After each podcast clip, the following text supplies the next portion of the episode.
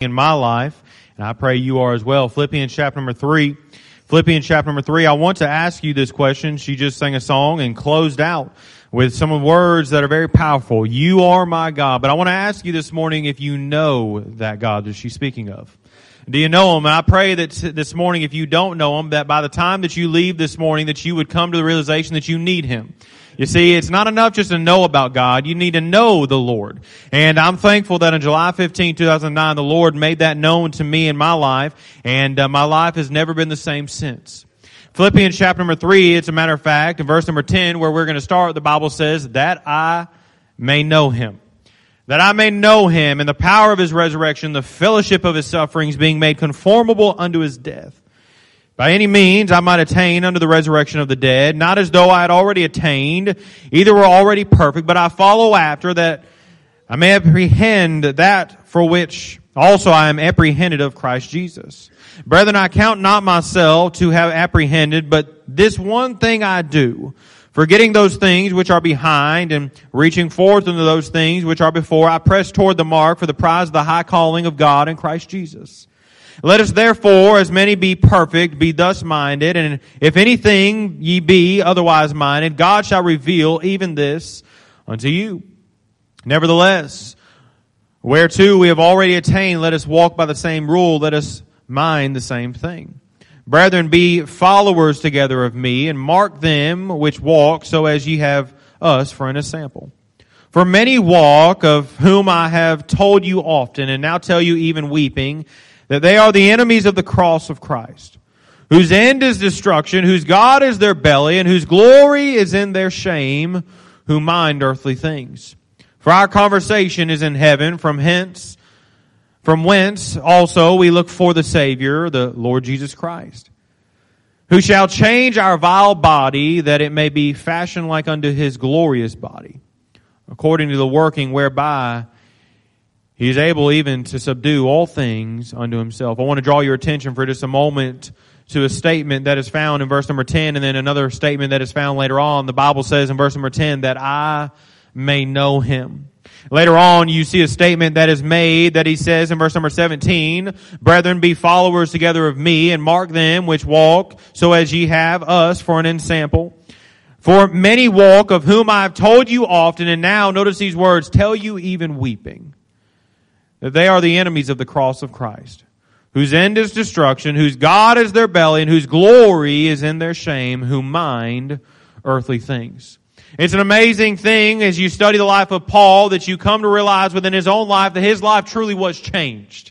His life, as he met Jesus, his life was forever changed. And then he goes on in verse number 10, after we've already known what has taken place in chapter number 1, where he has found himself betwixt. He's struggling. He wants to go to Christ and be in glory, but the Lord has saw fit to keep him on earth. And if he's going to be in, in, in on earth, he's going to be used of God. If he's going to go to glory, then he would be with God. And he finds himself struggling with that concept, but nevertheless yields his will to God's will. As you come through chapter number one, you see him continuing to strengthen the church and encouraging them. In verse number two of chapter number two, he says, fulfill ye my joy, that ye be like-minded, having the same love, being of one accord, of one mind. As you come to chapter number three now and you begin to realize within chapter number three as he is preparing to wind things down in chapter number three, he uses the word finally. He will later on in chapter number four use the exact same word. As a matter of fact, in chapter number three, verse one, the word finally means for the rest as he is continuing these things, but coming to an end. In chapter number four, as you come to chapter number four, he says again, therefore my, bre- my brethren, dearly beloved and longed for my joy and crown, so stand fast in the Lord, my dearly beloved. And then in verse number eight, he uses the word finally, brethren. And that word finally is used in the context of in closing, I am officially winding this thing down and I want to say just a few more things. But right in the midst of all of that, in verse number 10, he says that I may know him. And I found it interesting. I was reading the book of Philippians this past week just briefly and thumbing through and I came across this again and I, I love this book of the Bible. It's one of my favorite books to study, but I found it interesting that as he said in verse number 10, that I may know him in the power of his resurrection, the fellowship of his suffering, being made conformable unto his death, that later on he will go on and say, for many walk of whom I have told you often and now tell you, notice these words, even weeping. You see, I believe within the days in which we are living today, one of the, the saddest realities is not that our world is becoming more and more corrupt. We know that is going to take place. It's not that, that bad things are continuing to happen or situations are getting worse. Those things are obvious. The saddest thing that we are seeing within our nation and within our culture and within this world is that more and more Christians are becoming so numb to the fact that they need Jesus.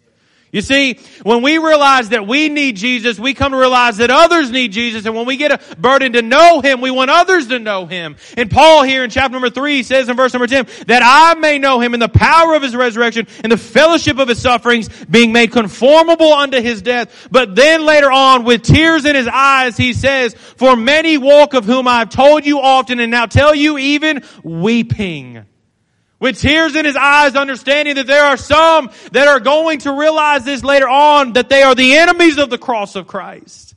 With tears in his eyes. You see, we've lost our tears. We don't weep for this world anymore. We don't weep over the problems of this world. We do a great job griping about it and fussing about it and complaining about it, but we don't weep over lost souls anymore.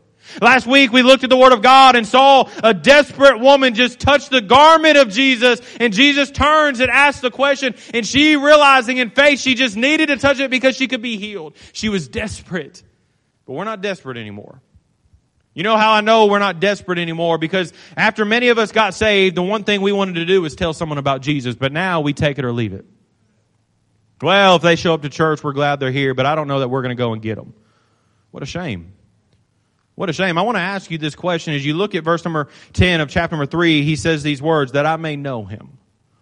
You say, well, I remember the day that I got saved. That's wonderful. I pray that, that as you go back and you reflect on the day, you rejoice in it often and, and you realize that the day of salvation was just the beginning of all that Jesus had for you. There was so much more.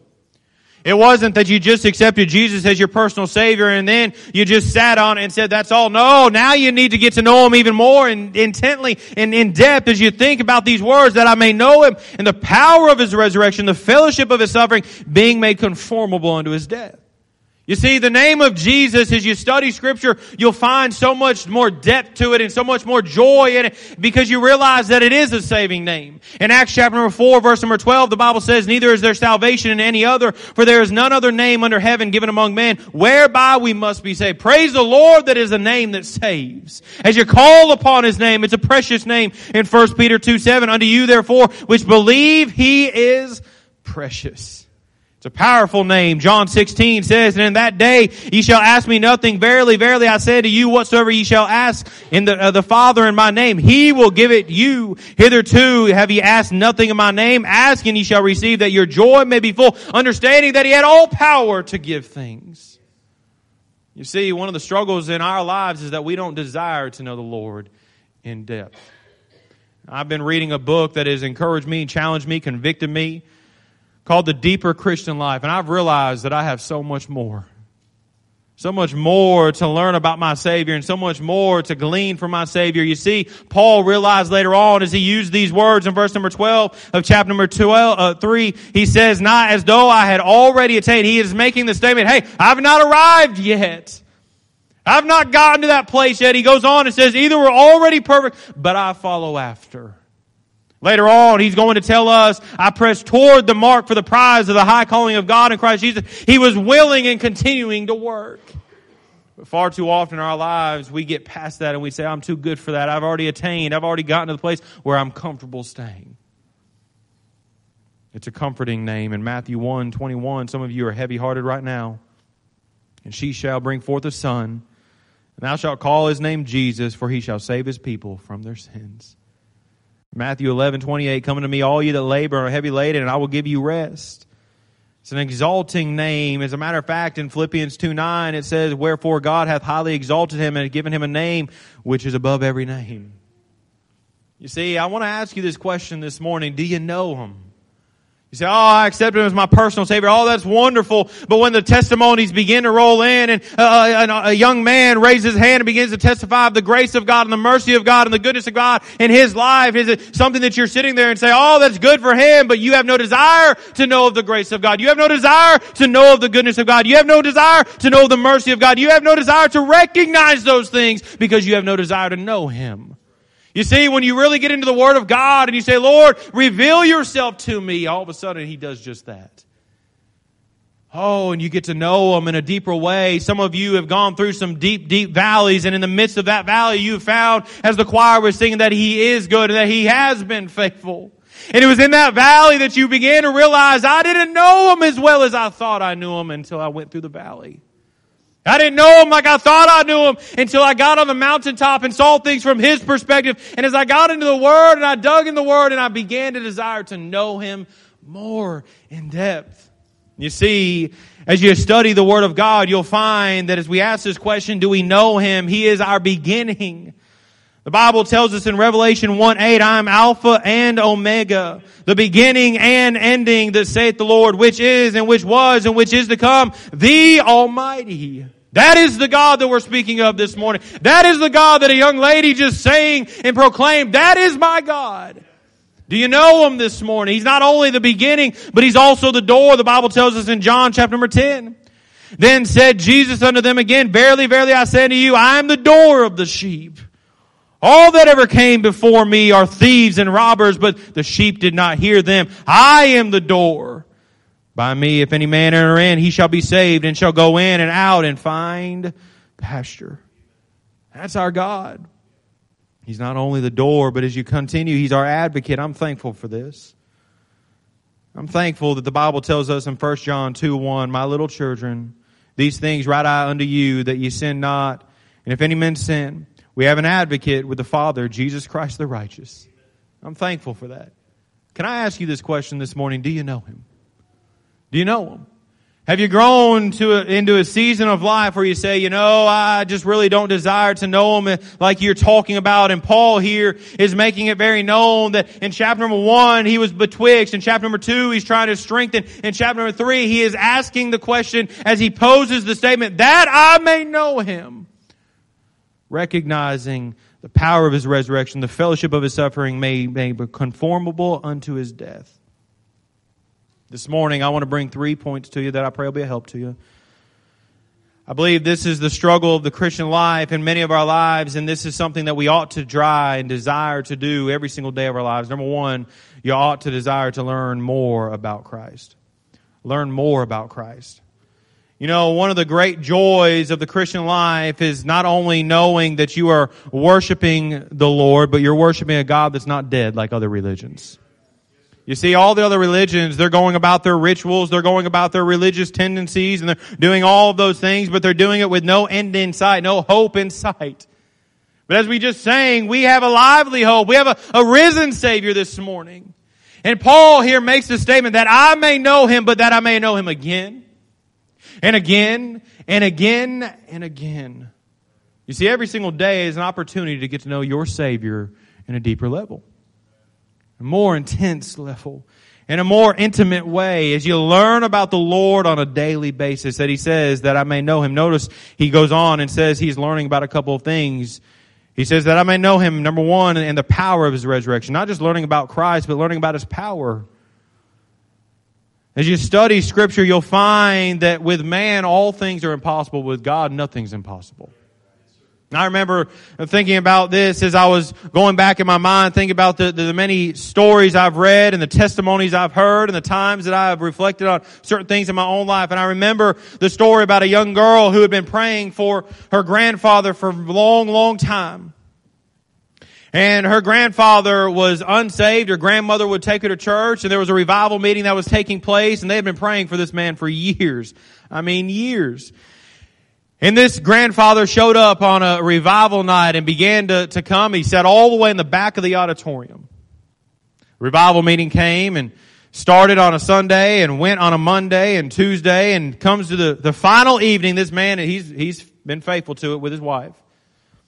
He told her he'd come. The final night during the invitation, a young lady raises her hand and begins to testify of the goodness of God in her own life. And all of a sudden, that man begins to stand, walks down the aisle and gets saved that night. And I began to think about that picture right there as a young lady began to testify the goodness of her God and what He had done in her life. She was only testifying to what she knew. She didn't realize that her God was about to reveal His goodness, that her grandfather was walking down the aisle to get gloriously saved that night. And that man would come to know Him, but my prayer and my testimony is that I may know Him, not only after salvation in a deeper way, every single day of my life, that I may know him in his power. That night, the power of God was seen. And as you realize in Mark 10, verse number 27, the Bible reminds us, as we've already made mention of, with men it is impossible, with God, for God, all things are possible. All things are possible. Learning about his power, learning about his presence. Notice these words and the power of his resurrection, the fellowship of his sufferings. As you think about all of what Jesus has done for us, he bled and died on that cross. I began to think about my own testimony, my own life, and what the Lord has done in my life. And I pray that He would continue to do a deep work and that He would continue to remind me of His presence and that I need His presence, not just occasionally, but I need to get in the presence of God every single moment of my life, seeking His face and seeking His will. Far too often in the Christian life, many of us, we're, we're okay with occasional visits from the Lord. I don't know about you. I, am not satisfied with occasional visits from the Lord. I'm not just satisfied with the Lord showing up on a Sunday morning and uh, occasionally on a Wednesday and in a revival meeting. No, I want the Lord to show up and be, His presence be revealed to me every single day of my life. I want to dwell in His presence. Do you know Him? Do you desire to know Him this morning? Do you just look at it and say, oh, I'm saved. Isn't that enough, preacher? No! Get in the presence of God. Glean with him and dwell with him. He understood this that I may know him and the power of his resurrection, the fellowship of his suffering. I can imagine as Paul is talking here, as he is dealing with this subject, he is, he is not just dealing with it in such a way where it's something that is casual, but he is serious and he's intent about it. And he goes on in verse number 17 later on, he says, Brethren, be followers of me and mark them which walk so as ye have us as an example. For many walk of whom I have told you often and now tell you even weeping. I believe Paul wept many nights as he thought about the souls that he was unable to reach. I believe Paul wept many nights as he thought about the journeys that he couldn't wait to take. I thought, I think about Paul wept many times whenever he thought about the church family and he thought about the other believers and he thought about his own testimony and the change that Jesus made. I believe Paul wept. The sad reality is this statement that I may know him is one that many of us sadly are just going to look over and say, I could do without it. And sadly, I must say, I feel sorry. I want to know my Savior. He goes on and says these words, the power of his resurrection, the fellowship of his suffering being made conformable unto his death. We understand that he not only wanted to learn about Christ and his power, his presence, but also his preeminence. You see, in many of our lives, God is prominent. You walk through the house of many people that claim to be Christians. There's a Bible on the desk. There's a saying that says, as for me and my family, we will serve the Lord. As you walk through and there's little pictures of the crosses and, you know, things like that. But let me ask you this question. I understand that for many of you, God is prominent every day. You might even make mention of Him, but he, is He given preeminence? Is He given preeminence? You see, every single day as you wake up, do you say, Lord, I'm going to live this day. You just make sure that you're there on Sunday. Would you wake up, do you say, Lord, this day is yours? Lord, I'm laying myself down. Lord, I want you to have preeminence. Lord, if you desire to me go here, lead me here. If you desire to do this, you do that. Lord, if you want to help me here, Lord, you help me. Lord, if you want to convict me of this, Lord, whatever it is in my heart that is, uh, is in the way of your perfect will, Lord, you get a hold of it. Lord, I want to give you preeminence. You see, the more that you learn about Christ, and the more that you learn about your Lord and Savior, the more that you want to dwell with Him. The more that you want to be right with Him. The more that you want to do His will. The more that you desire to dwell with Him and dwell in His presence and do His work and serve Him and live all your days for Him. The preacher yesterday gave a beautiful illustration of this as he had different fruits up here. The sad reality within all of our lives is that we have that Twix bar that's right here we dwell on the fruit on Sundays. We don't enjoy it though sometimes. We go about our days Monday, Tuesday, Wednesday, Thursday, Friday, Saturday, and we're dwelling and we're feasting on that Twix bar. And we wonder why so many of us are so carnal. And we wonder some, why so many churches are going different directions. We wonder why there are so many idols in this world, not in just the world's philosophy, but even in Christians' lives, where we worship so many things other than our God. Why? Because we're dwelling and feasting on the Twix bars. We're not feasting on the righteousness. We're not feasting on the Word of God. We're not coming to the place like Paul as he says that I may know Him, but I don't just want to know Him. I want to know Him in the power of His resurrection and the fellowship of His suffering, being made conformable unto His death. Paul, but why? Why? Well, not as though I'd already attained. I haven't gotten there yet. I'm nothing. I'm a nobody. I, you know, I'm still working through this. Number two, we see he emphasizes that there's not only a learning about the Lord, but there must be a living for the Lord. If you're ever going to live out the Christian life, you must make it something that is priority within your life. You can't just be talked about. Paul here is making this known in verse number 12 as he says, not as though I had already attained, either were already perfect, but I follow after. If that I may apprehend that for which also I am apprehended of Christ Jesus. Brethren, I count not myself to have apprehended, but this one thing I do. Forgetting those things which are behind and reaching forth unto those things which are before. I press toward the mark for the prize of the high calling of God in Christ Jesus.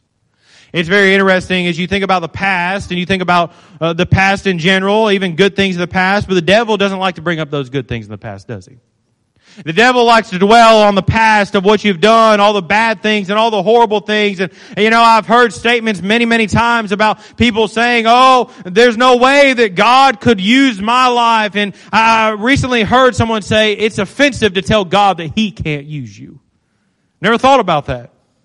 I've never thought about that simple truth that oftentimes we think the Lord can't use us and we will look at God and say, God, you can't use me. There's no way you could use my life. It's offensive because He can do all things.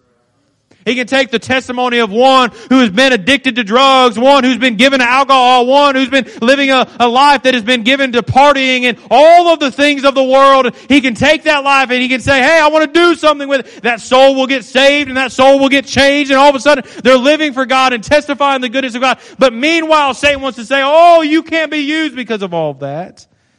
And God says, oh, I can use any of you. All of you. As you think about knowing Christ, there has to come a time where you begin to desire to live for Christ. As a matter of fact, as you think about the, the, the prize that he is speaking ha- here for, and he is talking about that, that prize, as he says, of the high calling of God in Christ Jesus, the finish line will come one day, but it's not your time to say when it's time to come. No, let the Lord use you. Don't quit on God. Don't say, Lord, I'm done now. Keep living for Christ. I was convicted this past weekend young person after young person coming and getting at an old fashioned altar. We had many that were weeping down here and just saying, Lord, I surrender my life. And I had the opportunity to talk to a young man who says for the last couple of weeks, the Lord has been dealing with him about the call to preach.